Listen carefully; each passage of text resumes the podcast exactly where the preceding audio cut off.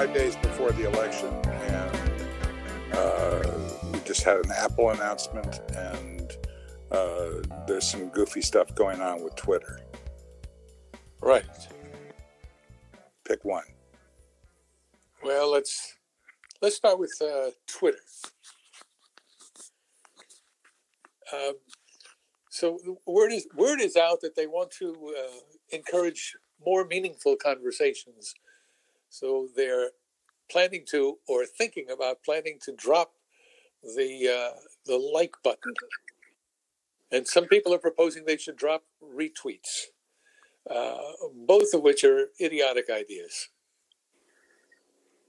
I agree. Uh, I think that they're, uh, you know, an overreaction to uh, the whole fake news scenario. So, uh, Absolutely. And one problem with Twitter is that neither the developers nor anyone on the platform really gets it.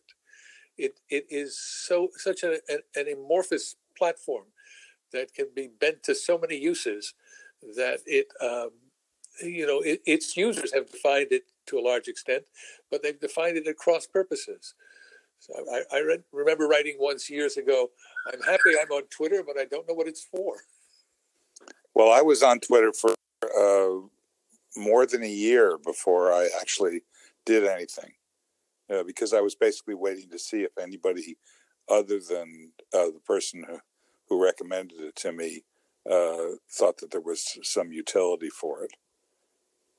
I find it very useful. Um, you know, one, uh, of course, one of one of the keys to my being able to use it is a, a feature known as lists, where you can uh, just make subsets of all the people on Twitter that you're interested in, whether or not you follow them. So, so I can browse Twitter by topic, and I find that very helpful.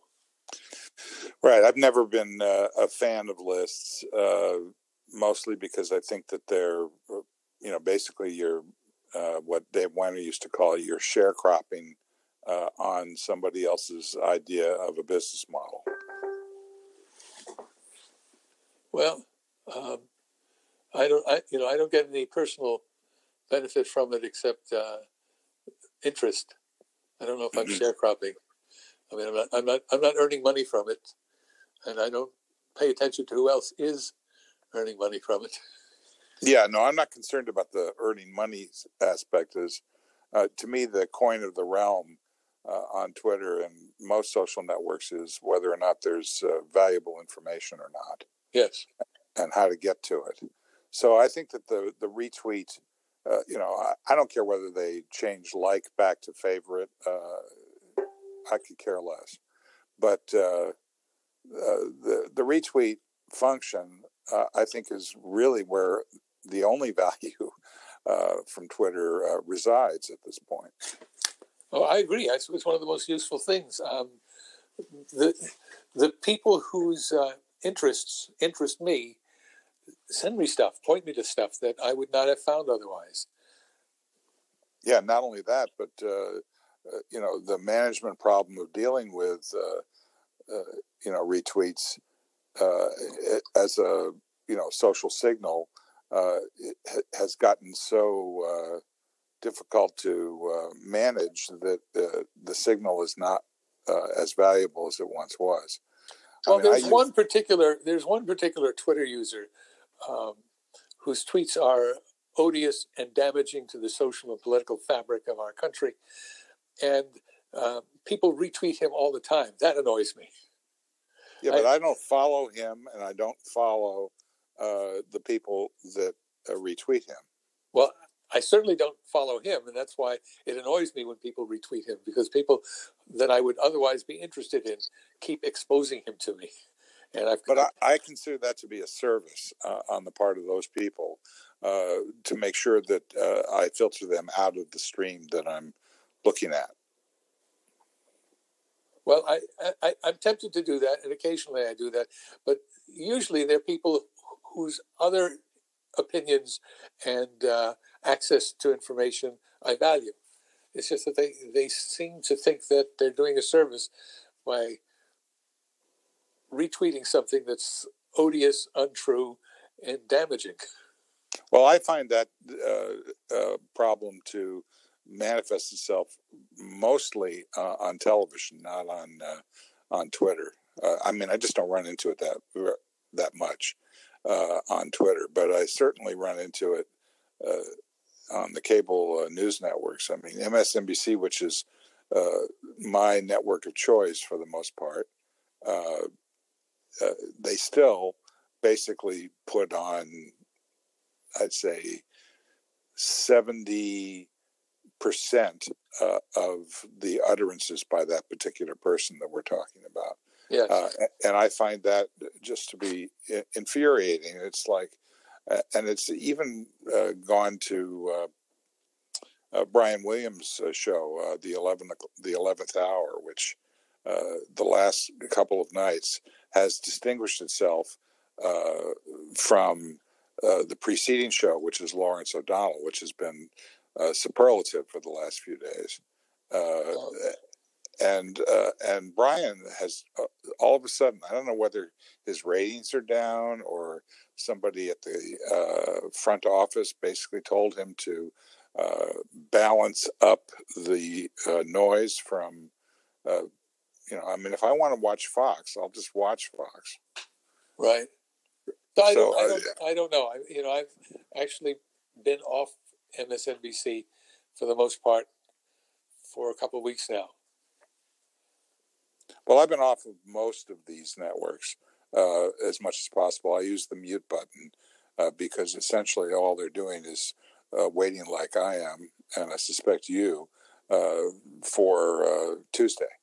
Here's my cynical view about uh, oh, the two things are what? I'm sorry, I, I, I cut you off. No, no, go ahead. Well, I was I, I was going to say the, the, cynical view of what uh, Twitter is contemplating is that they will encourage more people to talk rather than simply signal their uh, attention by clicking a button, and that will uh, increase their usage and their traffic and whatever other metrics are important to them. So there's there's there's a cynical ploy to it, but I don't think it will work. I think you know if people are not at the threshold where they want to actually say something, uh, they're not going to get to that threshold by removing the simple signal of a like button or a favorite button. Right, and I think the uh, the curation aspects of Twitter, uh, both in receiving and in signaling by your usage of Twitter are much more important signals than anything that I personally have to say. Right. So, okay. Uh, so I don't, I, I, don't know where we can, I don't know where we end with this. It's uh, it's something that they're working through, and uh, it will either make me more or less interested in the platform. I don't know. Yeah, yeah. I, I think that uh, uh, I noticed that uh, some people whose social skills I respect uh, have just started using the RT uh, retweet method, uh, going back to just doing it in text. Because when they outlaw text, uh-huh. Twitter's done.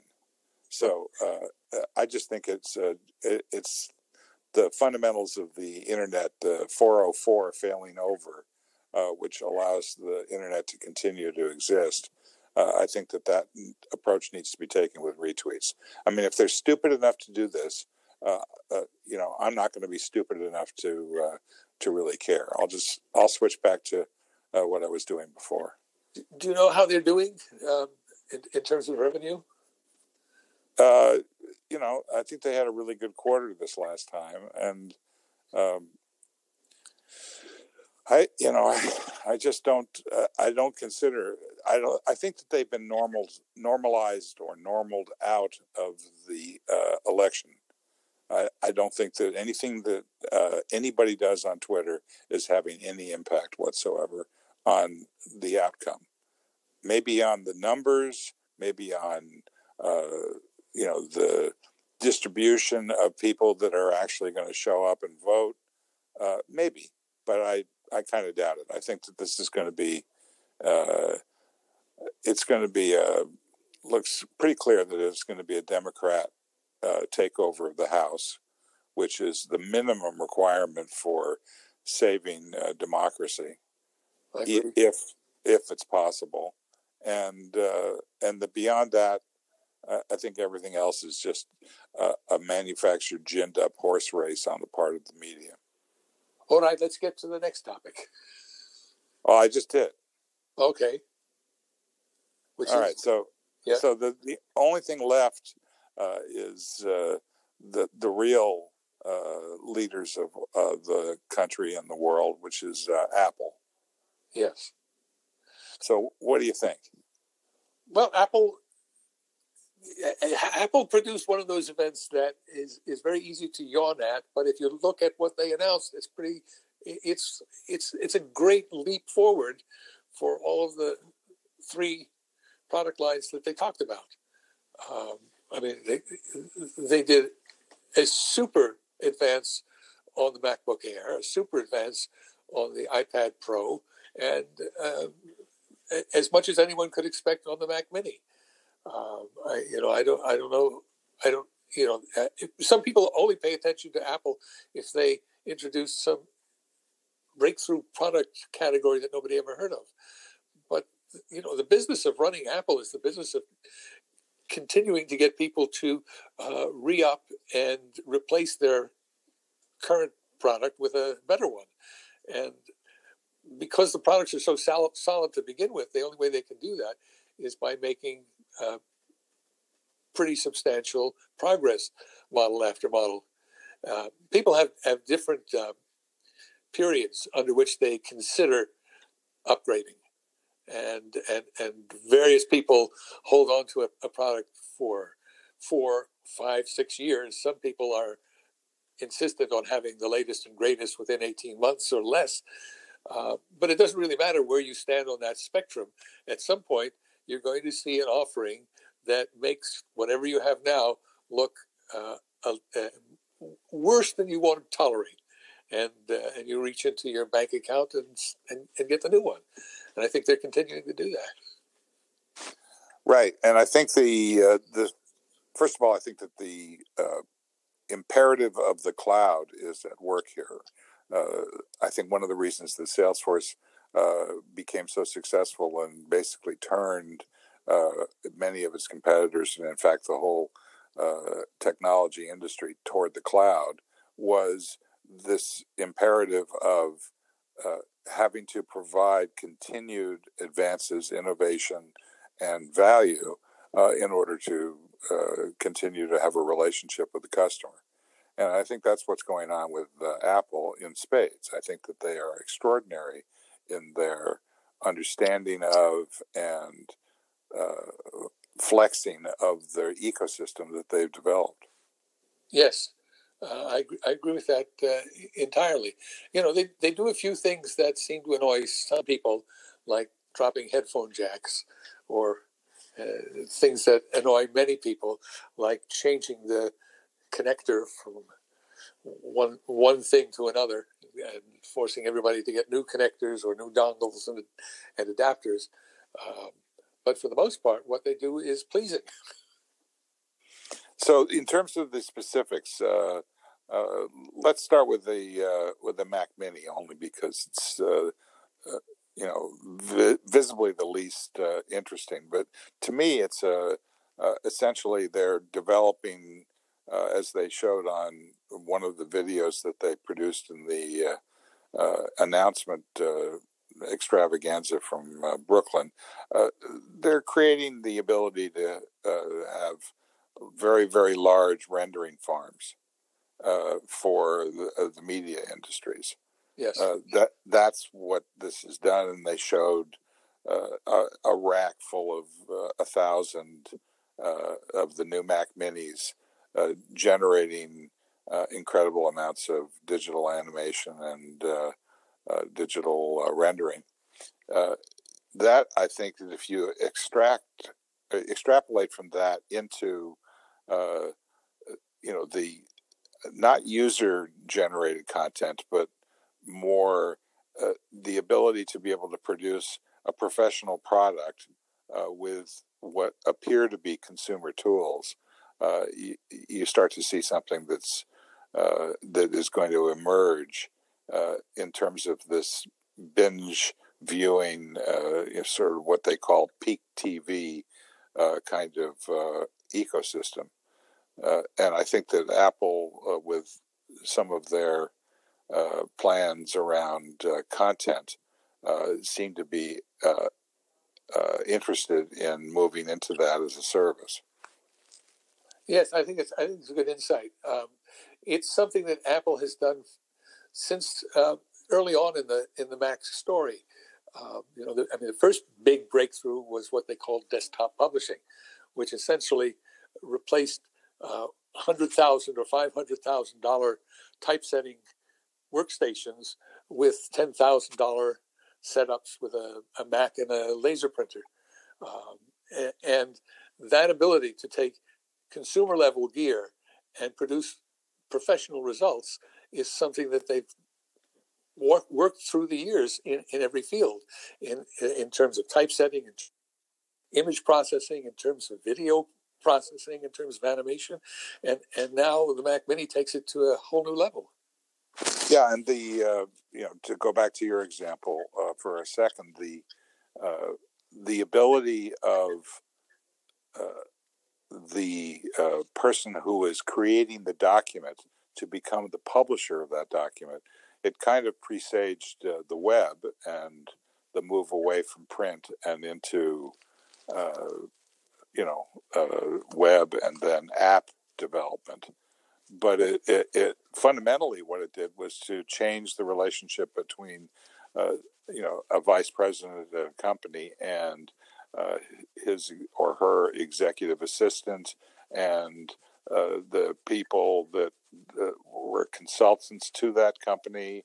Uh, you know, the whole business uh, environment and relationship was overturned by this ability to basically do it yourself or to find somebody who uh, could do it as a representative of yourself. it really changed the way the modern corporation worked, as far as I can see.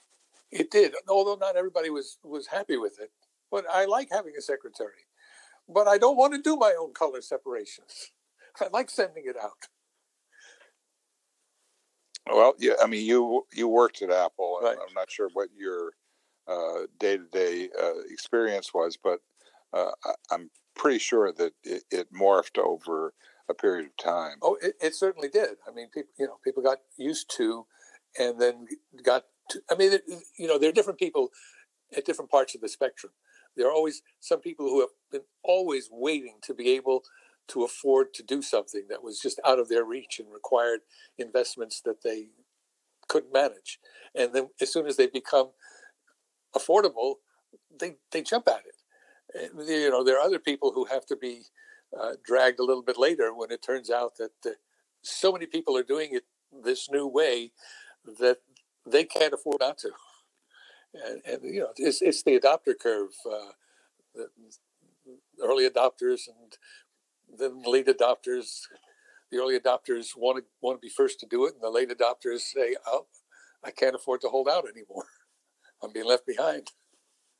Exactly. I mean, that's the uh, uh, the imperative of the cloud is it's not uh, what you think you need to do; it's what you think your competitor needs to do. Right.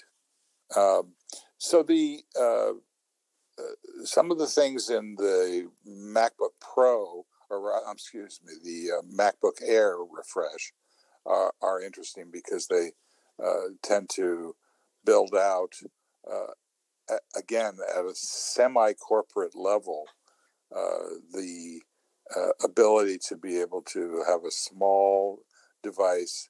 You know, basically, they're playing off their uh, product development in the MacBook uh, over the last several years and uh, basically providing a lower cost uh, uh, price entry for the MacBook Pro, which is the sort of flagship of content creation. Yeah, it seems as though they have uh, managed to deliver most of the value of last year's 13 inch MacBook Pro in mm-hmm. a slimmer package.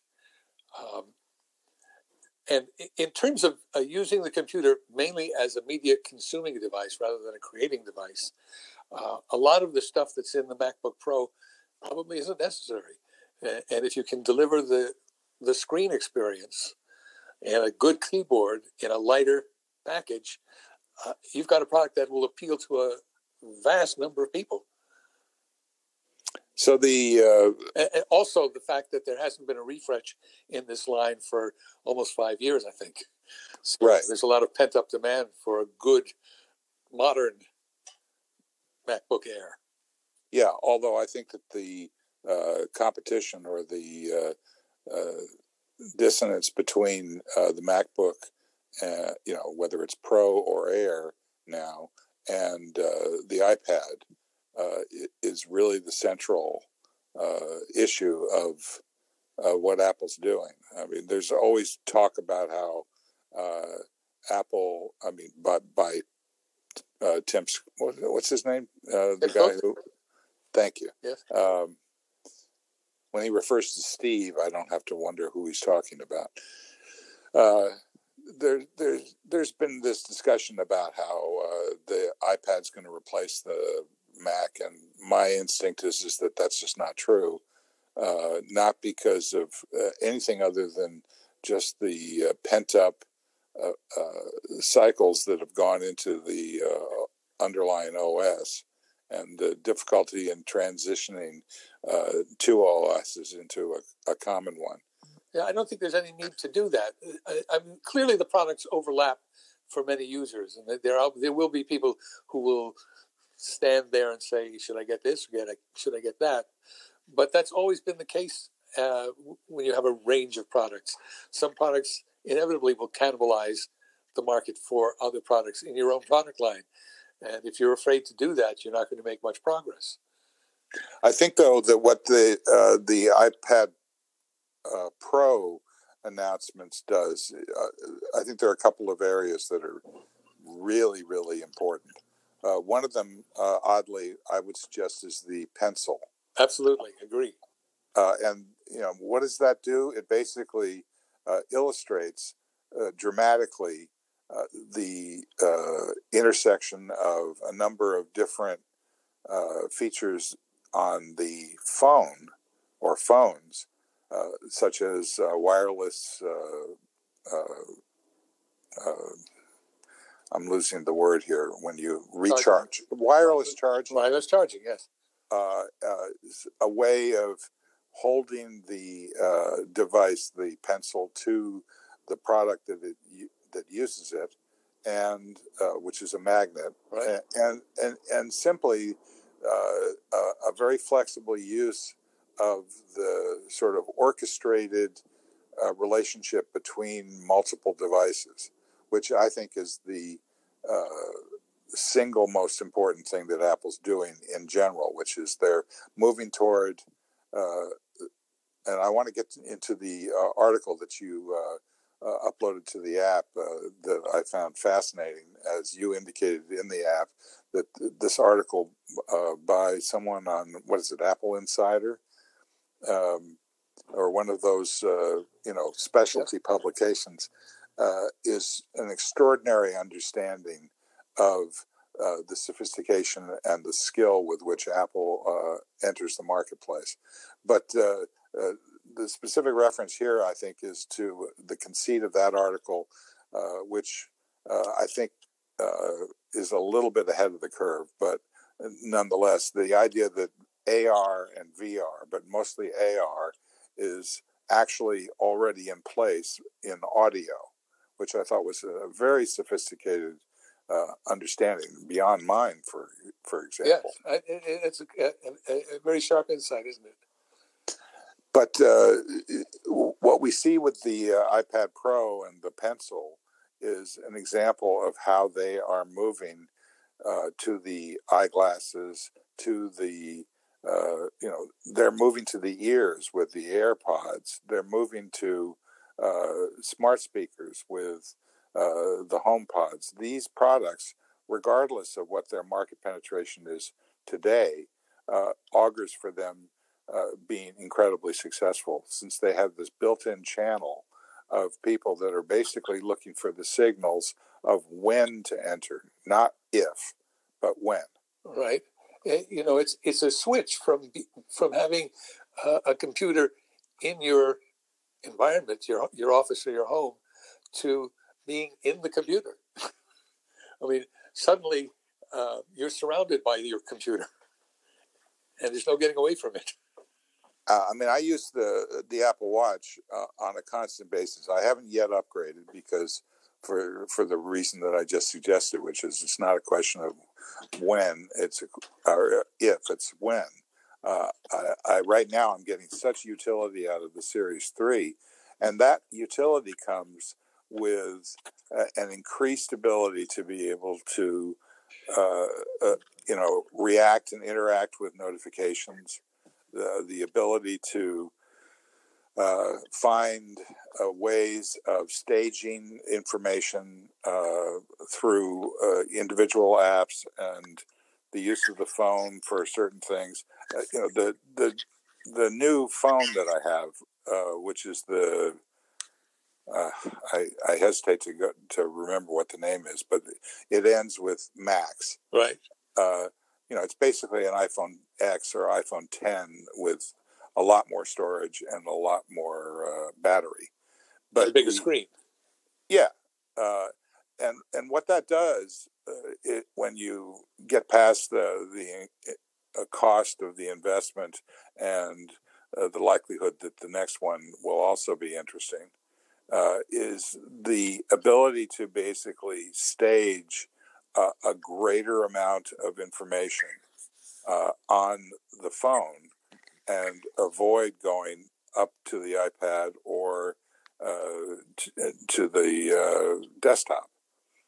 You know, this this transition will uh, immediately produce results in terms of the AI uh, that the system understands in terms of who you are and where you are. I went for a walk yesterday with my wife, and uh, I, I, resolutely do not use uh, any of the so-called healthy aspects of uh, the phone or the watch. Uh, mostly because I, I figure I, I, don't need anybody uh, further scolding me besides uh, the people that care about me and and vaguely myself. But flip that. It's not scolding. It's encouraging. Yeah, no, I, I appreciate that, that somebody's interested, even not uh, remotely. But the, the, the point is, is that uh, I don't want any information about how poorly I'm doing in terms of exercise, which is how I read it. But nonetheless, uh, they've figured out uh, in the latest update of uh, uh iOS, uh, they figured out how to be able to sort of ease me into that data. So I, am about 10 minutes out walking, and all of a sudden uh, the watch vibrates and it, it, shows up uh, indicating, you know, basically, uh, it looks like you're out for a walk. Do you want to record it? And I thought about that and I said, okay. So I click one click and, you know, and then we're going and all of a sudden I'm starting to get all this telemetry about uh, the walk and it's, it's fascinating and the use of AI or uh, you know machine learning or machine human interface learning, uh, which is I think you alluded to before, uh, is uh, it's just a benefit that goes so far beyond uh, our ability to. I mean, basically, the machine is encouraging me to do more of this. I, I, I think that the, the the new iteration of, of the OS has taken that to a, a really pleasing level. Uh, I, I noticed it because in, in, the old versions, I had the same reaction that you have. Stop scolding me. Stop telling me to get up. Don't don't nudge me all the time. You're not my mother. Go away. and and somehow they've um, they've managed to soften it and and make it much more um, appealing. And and not only that, but uh, as they take in the data about acceptance, the pleasing being the operative word, uh, the the metrics improve, and they can see that, and yes. they can see what's successful and what isn't successful, and they can, uh, you know, it becomes a much more humanistic uh, and much less intimidating uh, use of technology, and I, I think that it's uh, the, their leadership uh, in doing this. Not only does it drive their own strategies, but it drives their competitor strategy. Duplicate it. I, it's clear that, that that someone has thought very deeply about the kinds of text strings, the kinds of messages and prompts that they will provide, um, because they're they're just so much better this season than they were last. So the uh, the pencil, I think, I, I, think I still think it's a, uh, a dubious proposition, just because uh, you know it's difficult to. You can only find a couple of apps that actually uh, use it in a consistent way, uh, on and on. But I, I, do think that one of the advances, which I still don't see actually showing up in uh, iOS, uh, on the iPad, but that may be because I just have noticed haven't noticed how it works. Is this ability to be able to mark up documents that are uh, in text? Uh, I think that's a you know with with the device essentially always being available to you, uh, you know the pencil. Uh, and the ability to be able to express uh, it, it's it kind of crosses the border between uh, content uh, uh, consumption and insight creation, which I think is going to be valuable for people. And it's not going to it's not going to be a big deal immediately, but I think that uh, as they capture the, that kind of handheld or uh, sort of emotion uh, based responses to things, and then push that through the notification system, I think that it's going to, first of all, work for them uh, as a company, but it will also work for people as a way of capturing uh, a, a, way of coping with fake news and all of the uh, stuff that you know uh, Twitter seems to be trying to uh, stamp out uh, through stupid moves. There's another aspect to the iPad that probably doesn't have that much interest to you or me, but they did make a little point of it at the intro, and that is the um, its its ability to support gaming uh, at the level of an Xbox One. Um, yeah, well, I think you're right. I, uh, I, I have less interest in that, but I think that uh, I do think that the uh, modularity uh, on the uh, Mac Mini that you know is represented in that release, uh, I think that that also augurs well for the iPad. You know, basically, you can go to a four or five K screen uh, directly through the their switch to uh, USB C or whatever that new cabling is, and uh, in general, the uh, ability to be able to use. I mean, I use the Mac Mini uh, for we have like 10 of them of the older one uh, that we use to bring in Skype signal for uh, Gillmor Gang and G3. Uh, so uh, I think that as we move to that rendering farm uh, ability and also the ability to over the network control multiple locations and instances that the possibility of being able to build a essentially a content creation sort of hybrid news network uh, uh, in in this newer technology is going to filter down uh, very quickly to uh, this new generation of millennials and so on who uh, are wondering how are they going to be able to create and continue to create and where's the channel for distribution of that which will create the real jobs. So I think that I think Apple's really way ahead of everybody else uh, in marshaling these technologies for the benefit of uh, the next layer of jobs. Uh, I hope I hope you're right about that. Uh, so, but we have to get past the election uh, first. Yes. So uh, let's wind this down, unless you have any insights that uh, that go further than what we've talked about so far? Um, I, I, I, really don't. I don't have I don't have access to the data. The, the problem with trying to forecast elections is that it all depends on who shows up, and there's a there there are models that they use to try and predict likely voters, but I don't think those are very reliable, uh, especially this year. Um, it, it's hard to know based on past performance who actually is going to show up. It's easy to find out, you know, how many people favor this and how many people favor that, but it's harder to find out how many people actually register a vote. Right. Well, I think that that you know there was a NBC News poll today that indicates that uh, there's uh, already there are more early voters than were uh, in 2016. Uh, but on the other hand, uh, it, it, still splits out. Uh, it's like 43 million Republicans, 41 million Democrats.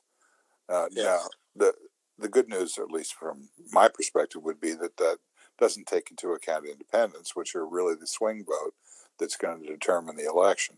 So uh, it, it's not a good or a bad thing, but I do think that what we're seeing here, unlike in 2016, is we're actually seeing a contested election. Uh, and so I think the data that comes out of this is going to be very valuable. Yes. Um, and I'm reasonably optimistic about that, regardless of uh, of how unstable the Senate continues to be, or uh, you know the potential for the House. I think it would be more than shocking. In other words, more than Trump winning the presidency uh, if the Democrats didn't didn't flip the House.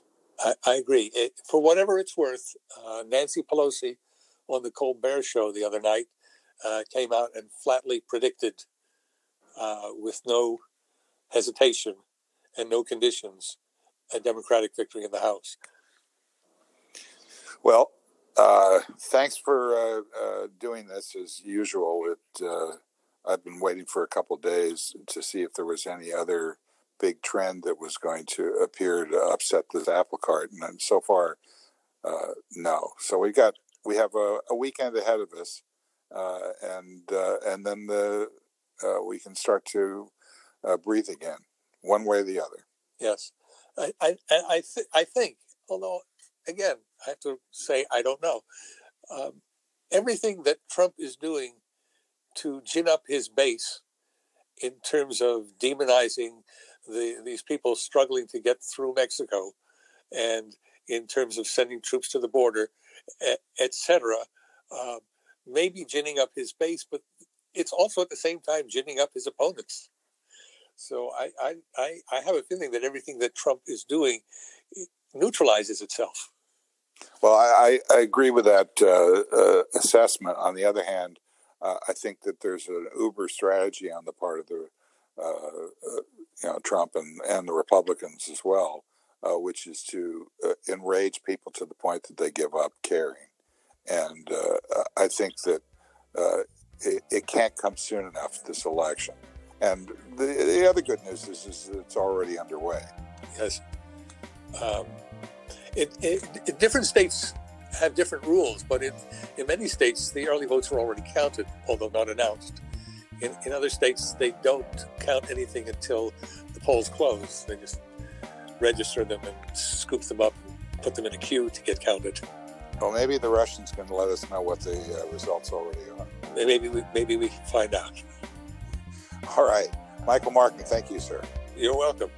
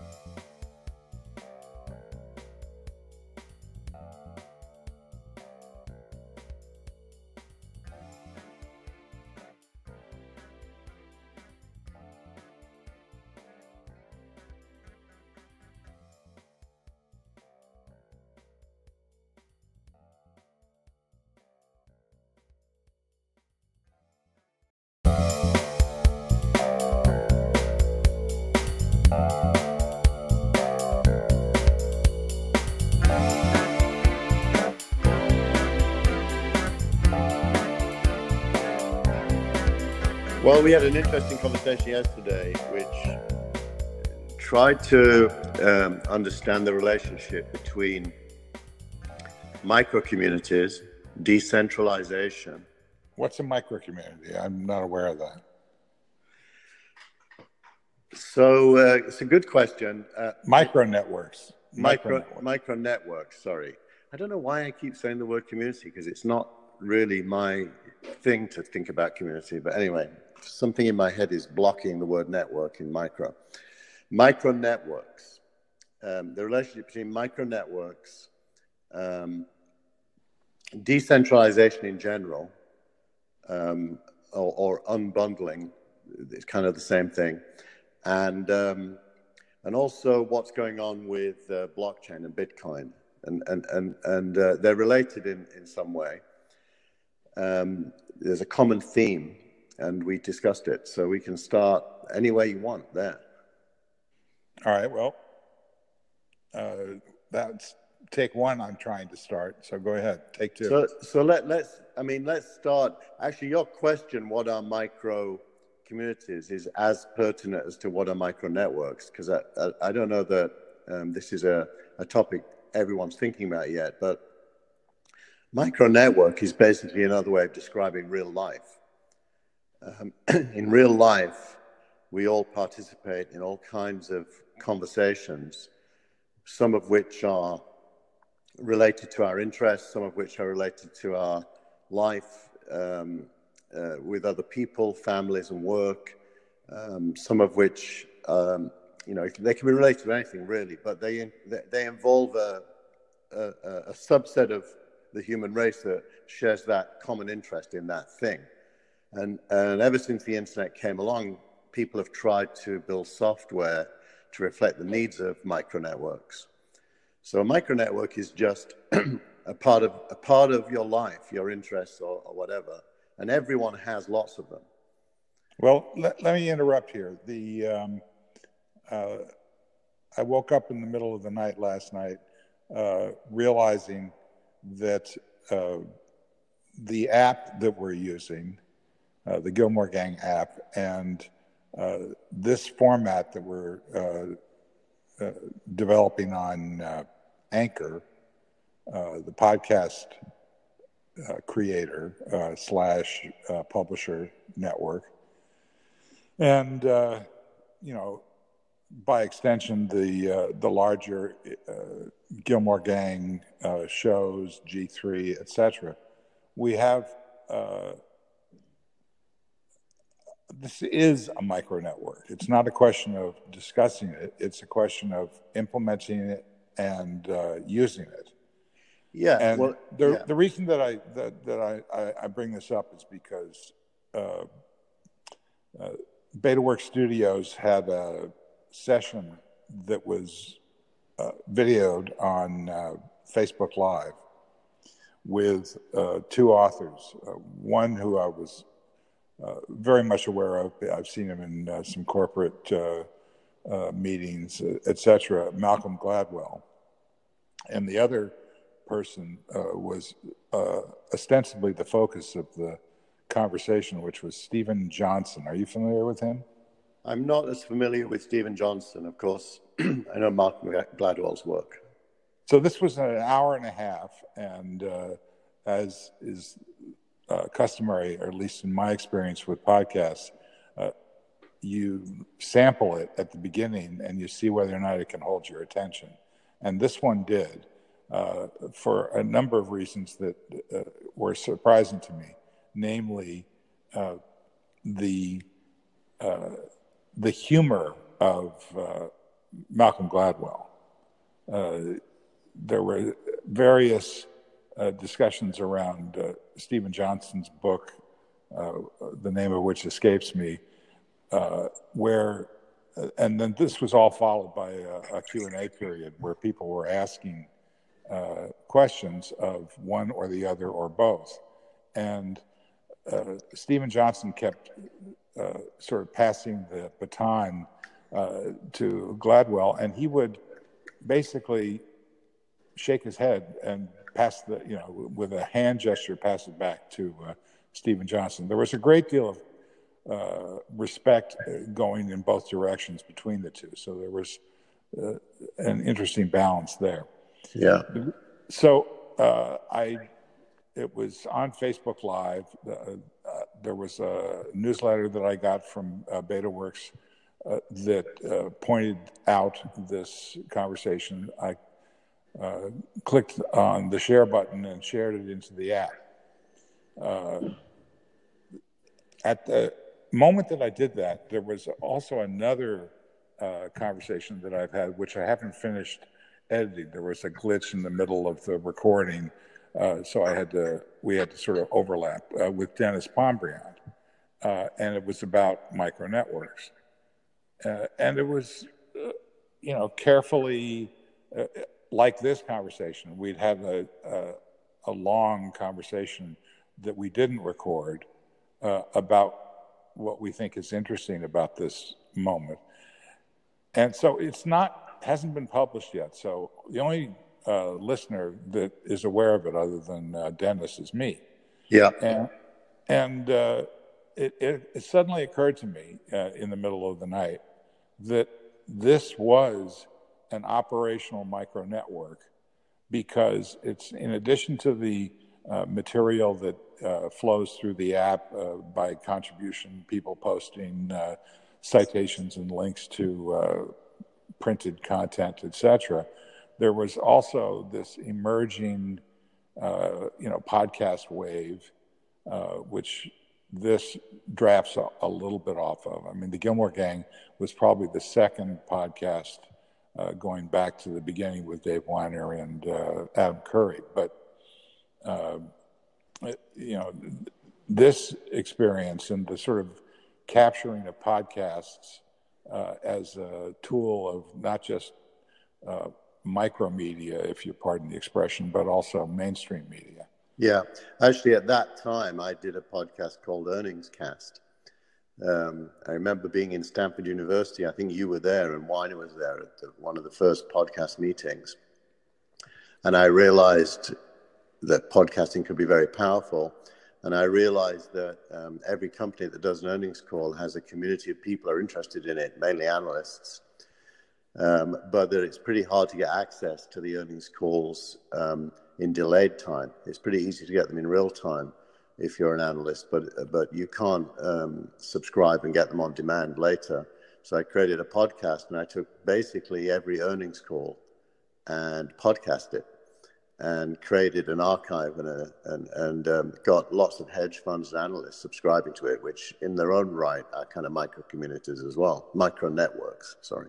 Every time I say community, you should find me five bucks. Yeah, but what what what is five bucks? Exactly. Is that fiat currency or, or what? Fiat's fine. Uh, uh, that's a lot of Bitcoin these days. really, you can you can own Ripple. Uh, yeah.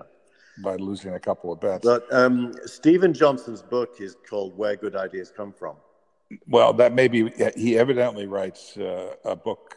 He has two or three or four uh, books simultaneously uh, in production uh, well, the, at any one time. So, well, that one in particular is quite relevant to what you're saying because um, it, it it it makes the point that good ideas come from what he calls adjacencies, and uh, that is to say, things that are possible given what already exists but haven't yet come about. Um, uh, so, it, so adjacency is relative to what exists. And if you think about micro networks, it's, um, it's a whole spider's web of adjacencies. Uh, that is to say, people who, who uh, have similar but not exactly the same interests talk to each other. Um, so Gladwell and Johnson and the Gillmor Gang would be adjacencies in that sense. But, yeah, and and so would uh, you know the reference to uh, your uh, initial podcast and uh, and just in general the idea of podcasts uh, being pigeonholed as on demand when in reality uh, in a world of information glut the choices that are made in terms of absorbing information involve a certain degree of time shifting and you know a, a whole bunch of different levers uh, with which this kind of there that's there inside uh, this body of uh, of signal. Uh, it, it, it's really a compelling. Uh, it's like the Firesign Theater uh, basically used to say, or at least I used to say about them, which was the uh, so they called themselves at one point the theater of the mind yeah uh, and you know the idea of production value as a producer or a director uh, there's nothing that beats the imagination because everybody uh, who's listening or involved in that uh, experience is basically the producer director executive producer funder creator founder etc of this universe that is everything that they expect it to be plus everything that they would like it to be yeah. So so it's kind of interesting if you if you if you take if you run with that and you ask the question like you said the gillmor gang is a micro network. Well that's true. But what the app does is manifest it for each other each everyone who's part of the network and allows you to participate in the network in a way that enhances the, what you would do before the app. So the Gillmor Gang predates the app and was a micro network before the app, but the app manifests it. And um, you know, in a in a way, Twitter tries to play that role. Uh, t- t- Twitter has using hashtags mainly the ability to cluster content around topics and people. Um, but it does a really poor job of managing the adjacencies, as in it's all mixed up. It's really hard to separate. It's really hard to engage without also having to see stuff you don't care about. Uh, and, and so, you know, from the world view of software, Twitter really does a bad job of allowing micro communities to manifest themselves. They ah, exist. there you go, five dollars. Thank you uh, sorry, micro networks, uh, to manifest themselves. Uh, e- even though they are there, they're, they're buried inside. Whereas the Gillmor Gang app um, is a very clear, delineated um, manifestation of the Gillmor Gang micro network. Now, how could the Gillmor Gang app help other micro networks also manifest themselves to create this adjacency that is clear and discoverable. It feels like that's the next question. Yeah. So I, I let me just kind of uh, remove a little bit of the friction here uh, around the use of the phrase micro communities, micro networks.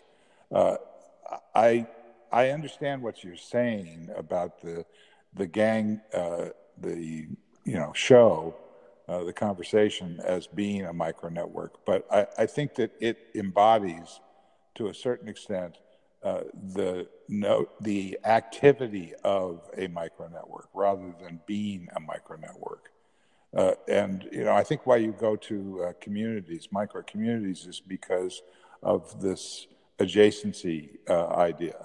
Yeah. Uh, that there's something in between uh, the you know the individual bits, the so-called content there's uh, this layer of metadata, there's this layer of social, uh, not hierarchy, but uh, not rank either, something that's kind of a glue, a social glue that operates uh, mm-hmm. as kind of a primordial soup that, uh, that these semi-related nuggets of interest can sometimes fire off as a synapse or yeah. you know, some other explanation to create something that's beyond uh, anybody's expectations. Yeah, I, I even think that adjacency is too weak a, a word. I think it's overlapping because uh, adjacency suggests separateness when in fact um, they're not they're not separate. They're they're it's like it's more like a,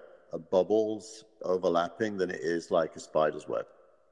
Right. Well, the you know often when we look at the uh, Venn diagram of social clouds that emanate uh, on Twitter, uh, you know, we're seeing, uh, you know, there's the the first person, or I, I, I forget how it, it would be uh, managed as a concept, but basically, I follow uh, 400 people, 300 people.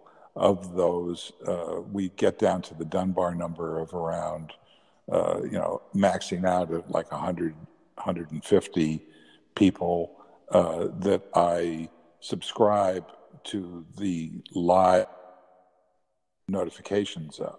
So that, that's a smaller uh, uh, cloud circle. Uh, yeah. And then each of those people has uh, a uh, similar kind of cloud, which is composed of who they're interested in, who they uh, create as a kind of micro, maybe that's a micro community that they then derive certain signal from. And the combination of the overlapping Venn diagram of those circles, uh, although it's difficult to manage, it seems to me to be uh, where the true uh, synergy of uh, this kind of a network uh, evolves. I, I agree, but use me as an example and speak to this then. So I uh, I use the, the Gang app for everything related to the Gang, uh, which is really about tech. So it, it, it, spills over outside the Gang into all the things, and it's about politics. So ultimately, it's really about the people and a bunch of themes that we that, that we talk about and share in common and, and argue and discuss about. Now, in another zone, I use the Telegram app for a lot of crypto related stuff because all the people that are doing crypto always create these Telegram groups, and that's where they talk about it. And um, then I use um, Apple News for Manchester United related stuff, where everyone that is interested in Manchester United can see what's going on. Now, this just for those of us who don't care, that's a, a soccer. That is an English soccer team. It's the richest sports franchise in the world with almost a billion fans worldwide. But but it's okay. Uh, speaking as a Yankee fan, I don't care, but uh, I'm growing more and more fond of it as the years go by. Yankees are number two actually, by measured by value, but uh, so they're, they're up there. But anyways, um, the reason I think the Gang app is important is because compared to the other two, it engages um, in, in so many different ways. Like, think about this Anchor podcast. This, in this particular podcast, Anchor plays the role of a tool, enabling us to have a conversation that can be shared with others through the Gang app. Um, and, and, you know, so Anchor isn't a micro network, it's a tool for a micro network the more micro networks manifest themselves, the more customers Anchor is going to have. So it, it, it, feels as if Anchor would find it hard, well, couldn't play that role in Apple News at all. So vis a vis Manchester United, it, because Apple News is not enough of a micro network uh, tool. It's, it's a poor tool for that micro network. It's just a news feed, uh, like, a bit like RSS was. Um, and Telegram really can't play that role because Telegram's a chat centric tool that's real time. Uh, you can always go on demand, but it's really hard to discover stuff, and things are not properly organized or clustered. So it feels as if the Gang app is a step towards how to manifest a micro network and give it um, ongoing presence, if you like, over time with lots of different ways that, that those micro networks want to use to interact with each other and the world. All right. So, what is it that uh, what is it that you see uh, that comes out of that uh, experience? What comes out of it? What comes out of it is um, a way to be part of a micro network, engage with it, contribute to it on your own terms. You know, it, it isn't pushing you to engage, although there are notifications and, and, and alerts that keep you aware of things it's really um, I can go into the Gang app and I can look at every person uh, that what they've posted, what they've liked, what they've uh, uh, shared, uh, and so on and so forth. um, uh, assuming you publish this into the app, I can listen to all of the GGXs going back. Um, uh, it uses hashtags, so you know that's it's possible to pull things within the micro network out uh, by subtopic or subtheme. So it, it's just a more comprehensive um, organizer of a micro network in a way that Twitter c- couldn't be because with Twitter, all the overlaps and adjacencies get mixed up with each other. So you can't pull the Gillmor Gang out of Twitter and, and have this constant um, thing. So the, you, you don't like it when I say this, but the nearest equivalent to me is the news groups that existed on the internet back in the mid 90s, which, for all their faults, people took them over and things like that. And there was no curation and no organization, no leadership. Um, so they were they were bad in lots of ways. But the one thing that was good about them is they created a magnet for people interested in that particular thing, which could be very granular.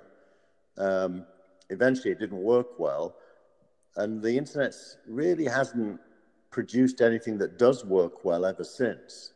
And the Gillmor Gang app feels to me to be to have a lot of the elements that any micro network would need to exist outside of the real world in a, in a digital sense. All right. So what I'm trying to tease out of here is a, a, a crystallization, or at least some sort of uh, sketch of what uh, the micro network value proposition is. Um, happiness is uh, the bottom line. I mean, what makes anyone more happy than um, being with, hanging out, interacting with people who share a passion with them of some kind, whatever that passion is. Um, so, so a micro network is just improved version of life because you already have these micro networks in life. Like I went to a Christmas party last night with people I know really well, but I hadn't seen a lot of them for more than a year. Um, and there's no software version of our relationship that's been ongoing in between times. So it's a purely analog set of relationships. Uh, when you digitize relationships, which is, I think, what a micro network is doing, um, and relationships not just meaning people, but the topics that they share in common and have a passion for, that is uh, that creates permanence and the ability to dip in, dip out, contribute, or listen on an ongoing basis. So it maintains uh, um, this permanence um, and, and um, uh, about something that makes you happy. So, uh, so it's human. Well, I was very core. It's ubiquitous human need. Well, I don't want to get too Maslow uh, you know, here. Thank you. Uh, but uh, I mean, I, I, sort of recoil at the use of the word happy because uh, uh I, I, don't know. One of the interesting things about Gladwell uh, on this recording Uh, was uh, he has this uh, enormously biting and arch sense of humor but it's it's represented or expressed by not saying anything. Uh, it, it's not even uh, you know the raised eyebrow. It's it's more uh, uh this blank slate, but you you pour into it this kind of uh, silence. The- yeah, and uh, but understanding, you know, the actual listening that's going on. he was a combination of quiet but intensely participating, mm. which was a, a, a fascinating uh, kind of experience. And uh, I'd seen him talking about whatever he talks about, uh, or at least coming from that focus. Uh, and uh, that's one experience. But this was something uh, completely different. And interestingly, he's started a podcast, which I just before we started, I checked into it, and there was a conversation with Nile Rodgers, who the uh, uh, producer uh, and uh, writer, guitar player of Chic, and he produced uh, Bowie and a whole bunch of people. And I was lucky enough to be in the studio with him uh, when he was producing Grace Jones' record. So I know the guy and was just starting to listen to it. Uh, and the the show is introduced by uh, Malcolm, who, who, then basically says that there's this uh, colleague of his. There are three names, and I've forgotten who they are, other than Malcolm. Uh, it was in talked with Nile Rodgers in the studio. So he starts. He gives this kind of sense of presence and uh, context without really saying a lot. Mm. Uh, and I mean, he said who Nile was, and then boom, passes it off.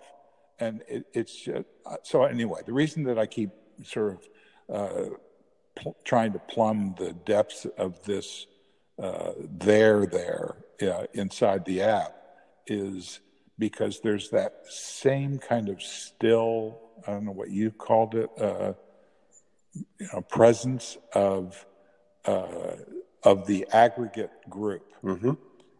and, Perm- and permanence I, I, said permanence or anyway uh, but but anyway you, it's yeah. it's somewhat the, there's a there's a there there that's sticky it, it doesn't necessarily present itself uh, in obvious ways. In fact, a lot of the things uh, that I find uh, compelling about it are uh, what isn't in the in the app. Uh, you know, the I have always made uh, since I'm the largest continual poster going back to when we were testing it, which we still are. The I, I felt that one of the missions of the app and in general uh, what we do on the gang and uh, and hopefully in these conversations is to uh, not uh, endlessly dwell on Trump or whatever it is that everybody already has had too much of, but rather uh, use the context of being aware of that general. I, I'd say most of the posts that are in the app are not about tech; they're about Trump uh, interestingly, because it, it, it, there's this sense of outrage and this sense of hope and possibility that uh, something can be done, etc. Uh, both of which I think are, uh, you know, largely ephemeral. I don't think that anything can be done about it uh, in any immediate sense. But the uh, the media, which is the other basic flow through the through this uh, social cloud is uh, is defined by uh, not just brevity but quality or context or insight uh, that can be derived from the relationships between these different pieces. Well, for me, the word it's depth. So why do I like being part of the gang?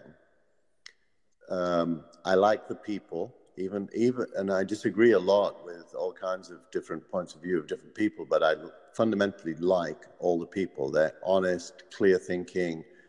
Um, well, I wouldn't I wouldn't go that far with me, but go ahead. Um, uh, uh, uh, so number one, the people. Number two, the ability to to have depth. Um, it's really really hard to get depth when um, everything is both ephemeral and short form. You know, um, BuzzFeed being a great example of, of, of the, the opposite, the, the, the lack of depth. Um, and depth is a precondition for knowledge. And if society is prepared to not have knowledge but just have opinion, then that's detrimental to the human race. So, one of the things that micro communities are good at is depth because the people involved in them care and think about and examine whatever their topic is way beyond the norm. now, the hard bit is how you access, access depth because accessing depth is time consuming. And we're living in a time where people don't want to spend time you know, the very fact of doing audio or video rules out a lot of people from engaging. because they want a quick, snappy headline with a couple of paragraphs. So I think there is some kind of fundamental societal malaise that we address, um, but that doesn't mean we're successful because the audience for depth has to engage with it. And that's well. There's there's an interesting uh, thing that occurs to me when you say what you just said, which is that uh, the like for example this uh, conversation with uh, uh, at BetaWorks. Uh, it's you know 90 minutes, hour and a half, and there's no way that I would listen to a, you know, I, I wouldn't listen to this podcast. It's just already it's 31 minutes. It's already too long. Yeah. But but it's it's not too long if uh, you can hear the thinking that's going on and you can hear the discovery. Because you know, if you discover something or I discover something, the chances are that due to this kind of affinity or these adjacencies, I'm not going to throw that away. Yeah. Uh, uh, you know, there's there's the likelihood that there are going to be other people that are going to have those uh, it, that impact of putting two and two and two and two together. And uh, but uh, what I was going to say about based on what you said was that it, it's okay not to listen to the to something, and in fact, the signal about not listening is as valuable, if not more valuable, than the signal of who, who is listening. Yeah, from one point of view, I think that's true from one point of view. You know, the, you just reminded me of um, Dave Weinberger. Dave Weinberger, for those who don't know him, is the guy who was one of the first guys who, who understood the power of metadata. Um, back back in the 90s, actually, he's, he wrote books for Esther Dyson's um, um, it was called, um, what was it called? Something 1.0. Uh, PC Forum was the was the release, release 1.0. 1.0. And Dave Weinberger wrote this great um, uh, edition of Release 1.0 all about metadata. And, um, you know, it, it, immediately takes me to this podcast that I listened to by this English guy called Harry Stebbings. And Harry Stebbings is called 20 Minute VC and um, it, it, it, Stebbings does a really, really good job of interviewing venture capitalists and uh, getting to the essence of what they're about. But because he knows that the audio doesn't expose the metadata of what the content is within, he and this kid is 20 years old, by the way, and he figured this out all by himself. He does headlines and bullet points on every podcast that um, without giving away what's in the podcast, um, hint at the questions that the podcast addresses or the, or the problems it seeks to deal with. And that's all in the metadata. And it, it does a very good job of getting you to listen to it because of the way it does it. And I, so somehow the relationship between content and metadata is key to discovery. So uh, you had mentioned at the beginning uh, something about uh, blockchain. Obviously, we're going through, at least in the crypto area, we're going through a, uh, you know, what looks like the crash uh, of whatever year that was when uh, the internet blew up the first time. 2000. Yes. and I, I remember being in Palo Alto in a one of these fast food or kind of wasn't a bar, wasn't a. It was you just basically sat around and there were these TV screens uh, scattered among these, you know, these tables that are high tables where you sort of sit up. Yep. And uh, you know, and the everything was just going. You know, that world was just blowing up, and it it, feels like that now. But there's also well, you you're much more involved in that than I am. I, am basically I've been waiting for this to happen before I took it at all seriously. Uh, you're not in that camp, right? No, I mean, um, I, I, I, was part of the 2000 thing as well. I, I, had a company filed for an IPO in March 2000 at a valuation over a billion dollars, uh, real names. That um, I actually was live on CNN with Steve Ballmer from Microsoft the day the bubble burst, announcing a deal between Real Names and Microsoft for the distribution of real names through their browser, Internet Explorer, um, worldwide. And the first question on the CNN um, show was uh, Keith, does the market crash give you any pause? And on that particular day, my answer was markets come, markets go. You know, we're in this for the long run. It's not going to affect us. Um, and I, and I, I, couldn't have been more wrong. Um, so is that your answer now? So, well, except if you contextualize. So, I mean, use real names as an example.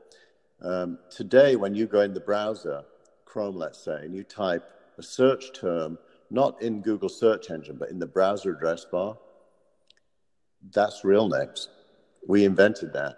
When you pay for a keyword on Google um, through their AdWords, that's real names. We were the first people in the world to sell keywords on searches.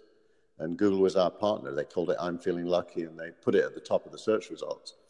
So yes, the, the, the crash had a financial impact on that company at that time. Not too bad, by the way. We survived and raised money, and it was all good. But um, but what it didn't impact is the long term um, the long term embedding of the real names insight, which was typing keywords and going to places, is a good human experience. That didn't get killed and it's now very valuable. It's just that Google is reaping the rewards of it, not real names. Right, but what's the analogy to? So, so, so the analogy to, to blockchain is um, not uh, blockchain is fundamentally about the next architecture of the cloud. It, it's it's it's about taking the cloud from its um, let's call it wholly owned fiefdoms to distributed protocols. Uh, and a distributed protocol is um, that's what TCP/IP was compared to the prior networking protocols that existed before TCP/IP. It was it was distributed and open, and new endpoints could rise up without asking permission of all the other endpoints, and it opened up the growth of the network to be spontaneous. All right, so that that had uh, that res- resonates with uh, what RSS did. Uh, uh, RSS really, uh, so in my world, I, I describe it, yes, but I put it in a different context. What happened is in the first era of the web, we got portals, which were, of course, centralized. Um, and you had to go to the portal to read the content that the portal published. Um, what RSS did is it took the content from those portals and enabled you to consume it without going to the portals. So it decentralized the content. Um, and, and, you, as an individual, were able to re-centralize it from multiple sources in your RSS reader. So it disaggregated centralism. Um, and, and, blockchain is, is also disaggregating centralism uh, uh, using protocols. So, for example, take um, Filecoin. Filecoin is, is using something called IPFS, which is a file system that is has all the characteristics of Dropbox or Box or AWS's S3 um, for storage, but without a centralized uh, owner. It's just a protocol. Um, and um, it, uh, you have to pay in Filecoin to store stuff. So the coin is the way that the network gets rewarded. So suddenly you have um, protocols with rewards for use going to holders of the coin. Um, and the network effect drives the coin's value up because usage goes up. So suddenly rewards and usage are aligned. Um, but outside of the context of companies, there's no company that's getting all those rewards. It's it's the holders of Filecoin which is distributed. So so it's a, so just just to turn this around. Uh, what about this uh, innovation uh, is causing this uh, value crash? The, well, it, it's the same as the internet. Uh, in the early days of any new um, architecture, which seems to be um, the next the next iteration of the internet as a platform, um, speculation runs towards it and uh, gets rewarded initially as well because in the very very early days no one knows what's valid and what isn't valid. So between um, the middle of 2017 and the first quarter of 2018 we were in a frenzy of speculation which drove up the the um, the speculative value of all the tokens went up separate from the underlying use of the architectures the tokens uh, were built for so you had this separation between speculation and use. And um, as is always the case, speculative value can't survive. So at some point, people start selling, and um, the price crashes down to the lowest price possible, um, given the actual use of the network protocols.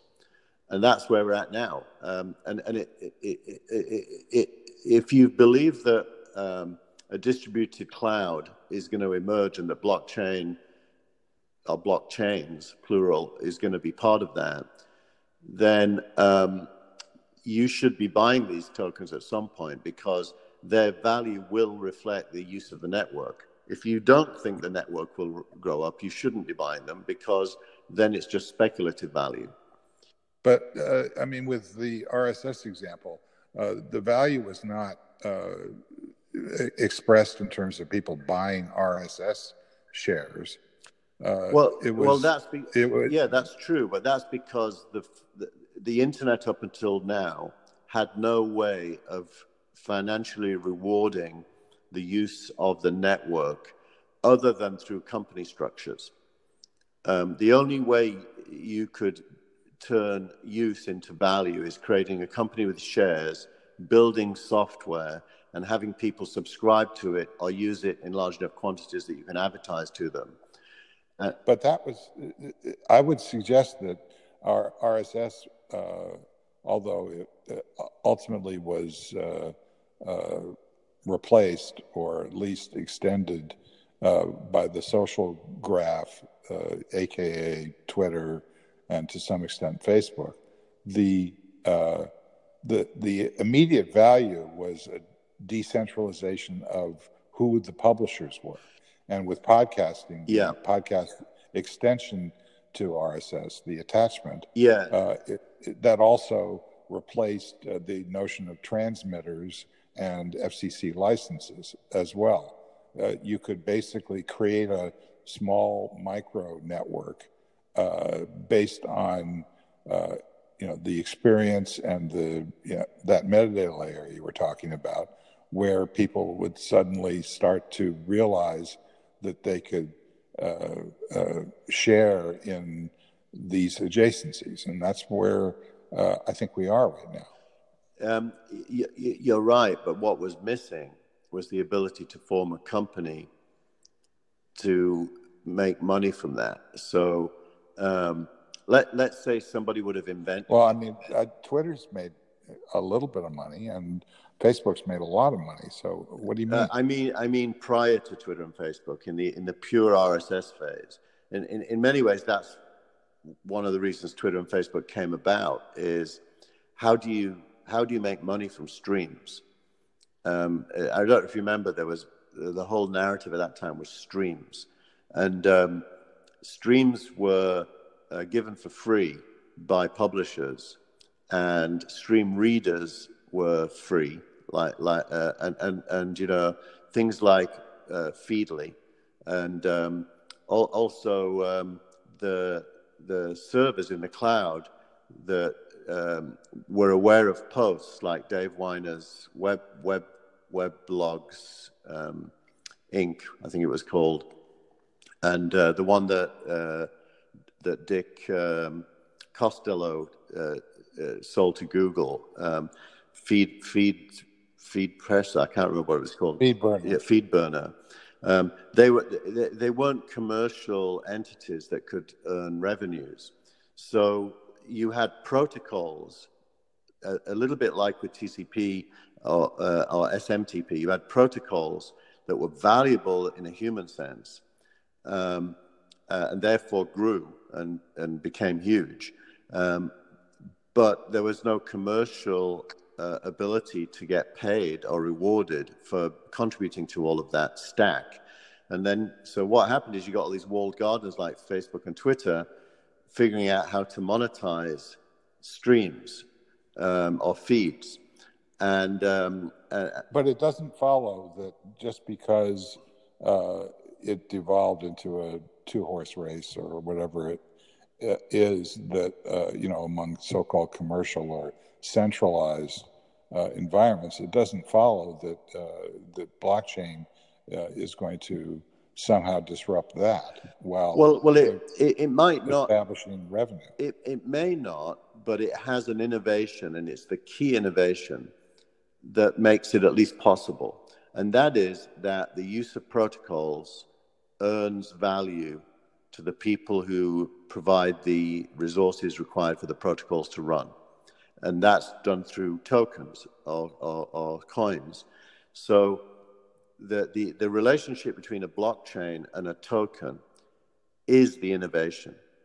Um, not just that it's distributed, but it gets rewarded as it gets used.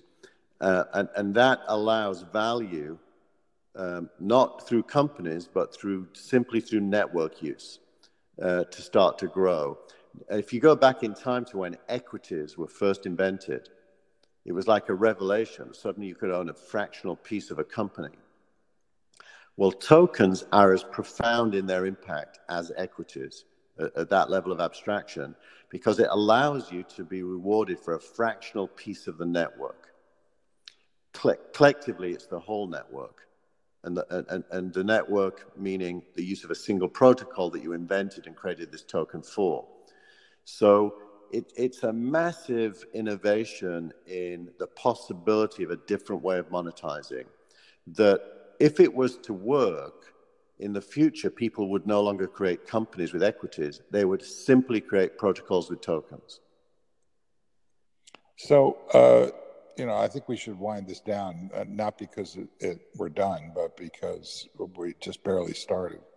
Uh, the uh, the thing that uh, I wouldn't say bothers me, but uh, is open to question uh, is this sort of religion of decentralized, you know, taking it, its dominant position versus, you know, FANG, you know, yeah. large yeah. companies, you know, and there was one one also small data point. There's a, a, publication called The Information that I subscribe to, and me too. Uh, yeah, so there was uh, a newsletter or something that sort of was the end of year uh, wrap uh, wrap up of uh, you know what's happening, what's important, what's going to survive, etc. Uh, written by the editor, but in a couple of domains there were uh, some of the uh, editors or uh, reporters were weighing in, and one of them basically made the claim that Netflix was not going to survive, that it would be acquired by Apple or some, something like that. Now, uh, uh, this guy might be right, but my intuition is that he's not right. Um, and I, I, think that that relates to this issue of decentralization. I mean, there's something about uh, the, uh, to me, Netflix is an extension of, as is all binge television, you know, connected TV, uh, uh, uh, whatever it's called, uh, peak TV. This is all uh, the outgrowth of the fragmentation of the major networks, which was started by RSS and podcasting. That's my theory, and I'm going to stick to it because uh, I don't see anything that legitimately uh, happened before then or after then that had such an impact. Our, yeah. Our, and, and, therefore, the question in my mind is uh, what is it that's going to disrupt Netflix? Uh, it, is it going to be uh, acquisition by a, a, a, large, you know, uh, product organized uh, company like Apple? Uh, uh, you know, so so I, I, do you think so? Well, I, I think there's uh, at least two overlapping histories. Um, one of them is, you know, let's say halfway through its life, or uh, maybe more than halfway through, and that's what you were just talking about, and that that's the history of um, using the cloud to provide services for consumers um, like streaming movies or TV shows that Netflix represents. Um, and that is a highly centralized history of um, building up value and uh, selling it through subscriptions or other methods to, to the world. And, and, and I think you're right that that history is not going to stop. It's not as if suddenly centralization will give way to decentralization um, and flip, like flipping a switch or something. So that history will go on. It's entirely conceivable that Apple would buy Netflix. It's also conceivable they won't, but it doesn't matter because it's still that centralized um, period, if you like, in the history of the cloud. Um, now, simultaneously with that, and at the very early stage, is, de- is, is the beginning of a decentralized history which may or may not have a big future. We don't know yet. Um, but in, in that decentralized history, you could, for example, you could imagine that the production company that made um, Little Drummer Girl, which is currently showing on AMC Premium, which I highly recommend as a, as a binge watchable series. It's really good. Um, it's conceivable that the uh, people who made that could submit it to uh, a blockchain based protocol called uh, TV Stream or something that you, as a subscriber, could choose to watch it, and in doing so, would pay in some TV Stream coin that they'd minted, and that there would never be anything in between the production company and you as a consumer um, in the form of distribution channels um, that that would be complete. So that every TV production company or movie production company or any production would become a sole publisher, and and the network would give you access to their content, which you would pay for in whatever denomination they decided, and there'd be no middleman taking their thirty percent or their twenty percent or whatever. That that that is technically it's what I call um, an unborn child, and what Steven Johnson called um, an adjacent idea. What, what, we, what I mean by it, I think he means the same, is everything technically required to create that world already, already exists. There's no invention needed. All that's needed is to start using it.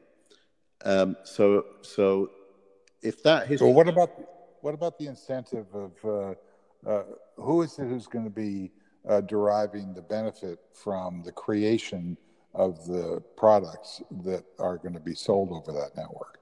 The, the, the same as today, the bit that goes away is the middleman. Um, so 100% of the value goes to the producer, the creator, uh, the talent, you know, you know um, and, and, and, none of it goes to the distribution channel.